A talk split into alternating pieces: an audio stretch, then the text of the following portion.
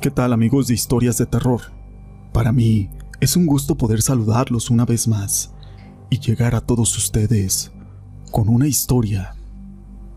¿Alguna vez te han dicho que los espejos son portales directos al más allá? La verdad es de que no existe la certeza de que sea una superstición o no, de que sean un portal dimensional o un acceso a otros mundos. Esta idea ha sido afianzada por el cine de terror que siempre involucra a los espejos en el desarrollo de sus historias. Lo cierto es que dicen que los espejos tienen la facultad de capturar el alma de las personas. Por eso hay quienes recomiendan no colocarlos en las habitaciones. Asimismo, no verse en el reflejo mientras duermen, ya que durante la noche pueden tener visitas de entidades. Hay quienes aseguran que tenían pesadillas frecuentes, incluso en ocasiones sentir o ver una presencia en su hogar. Pero lo que más llama la atención es que dejan de presentarse cuando han sacado o cubierto el espejo de su cuarto o de su casa. Pero todo esto no es importante, sin una historia. Mi nombre es José Llamas y te presento El espejo. Me llamo Mariana, soy de Panuco, Veracruz y esta es mi experiencia que viví en carne propia. Yo como muchas jovencitas, más como ahorita que no hay clases presenciales, me aburría muchísimo de estar encerrada en mi casa.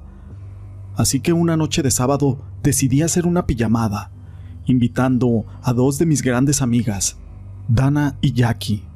Ese sábado cenamos pizza, mientras veíamos la televisión, pero ya después de medianoche se nos ocurrió la brillante idea de platicar cosas de miedo y temas paranormales contamos varias experiencias que le habían sucedido a varios conocidos, hasta que se nos acabaron aquellos relatos y empezamos a jugar a la botella, de esas veces que giras la botella y le pones un castigo a quien pierde. A mí me tocó perder varias veces, al igual que a ellas. A Dana le tocó ponerme un castigo subido de tono. Aquel castigo era apagar la luz de la recámara y que solo nos alumbráramos con las luces de los celulares y que me parara frente al espejo. Pero ese no era el castigo. Tenía que pedir, en una forma muy retadora, al inframundo que se abriera un portal por conducto de ese espejo y que saliera el espíritu de un hombre guapo y que ese hombre eligiera alguna de las tres. La verdad me dio mucho miedo, ya que estaba muy subido de tono aquel castigo, pero no me iba a dejar, así que yo todavía le dije, Déjame buscar en internet algún conjuro para darle más efectividad a esto. Mientras nos reíamos a carcajadas. Y así lo hice. Busqué en internet un ritual y comencé a invocar el espíritu de un hombre guapo. No pasó nada los primeros tres minutos, pero después se cayó un vaso de la mesa. Las cortinas se comenzaron a mover como si hubiera pasado una ráfaga de aire o viento, pero no era así. Nosotras estábamos encerradas, y la verdad es de que no pudo ser una corriente de aire. Para error mío, yo continué invocando, y de pronto el foco se encendió solo y se apagó, tronando muy fuerte. Nosotras comenzamos a gritar y salimos disparadas rumbo a la sala. La verdad es de que ya no pudimos dormir. Se llegó al día siguiente y ellas, Dana y Jackie, se marcharon a su casa. Pero a partir de esa noche, en mi casa se aparece un hombre con un atuendo elegante y fino, un sombrero muy similar al de Pedro Navajas, pero su cara, la verdad es de que no la puedo ver. Solo se me aparece por la madrugada, cuando yo estoy dormida. Pero eso no es todo. A las tres nos pasa lo mismo, solo que en casas diferentes. Al estar dormida se escucha en nuestros oídos un pequeño susurro, y al abrir los ojos está parado viéndonos, a pesar de que no se le ve bien la cara. Se nos eriza la piel y gritamos, con mucho pánico, y en un abrir y cerrar de ojos aquel hombre desaparece. Ya lo hemos platicado entre las tres, y la verdad es de que nos pasa lo mismo. Estamos tratando de conseguir ayuda esotérica, pero la verdad buscamos a alguien que en realidad nos vaya a ayudar a que ese hombre ya no se nos aparezca y no nos esté atormentando. Queremos ayuda, por favor. A las personas que estén escuchando esta historia, por favor, no jueguen con lo desconocido. A nosotras se nos hizo fácil y lo tomamos como broma, sin saber que a diario este espíritu iba a venir a perturbarnos el sueño y la vida. Esta historia la quise compartir con ustedes, pero no es la única historia que tenemos el día de hoy, amigos. Muchas personas hablan sobre seres o sombras que te visitan por la noche. La siguiente historia lleva por nombre El visitante nocturno. Yo tenía una relación de noviazgo con un joven. Nos veíamos muy poco, ya que él no vivía aquí en Tampico, pero cuando nos veíamos, nos veíamos con gusto. En una ocasión, yo estaba en mi casa y él me llamó por teléfono, diciéndome que había soñado algo muy feo yo le pregunté que cuál había sido ese sueño.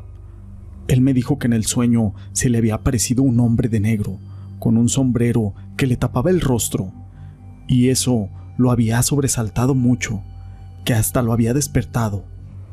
En ese momento fue cuando llamó para contármelo. Yo lo escuché por atención, pero la realidad es que no le di mucha importancia, aún sabiendo y siendo consciente de que lo paranormal existe. Yo le dije, ven a mi casa, tengo ganas de verte. Cuando llegó a verme, vimos la televisión, cenamos y después se marchó para su casa. Yo me acosté a dormir y no sé qué tanto tiempo pasó. Solo desperté muy abruptamente y abrí los ojos. No creí lo que estaba viendo. Frente a mi cama estaba la sombra de un hombre de negro, con un tipo gabardina negra y un sombrero, y por aquella oscuridad de la noche no se le podía ver su rostro.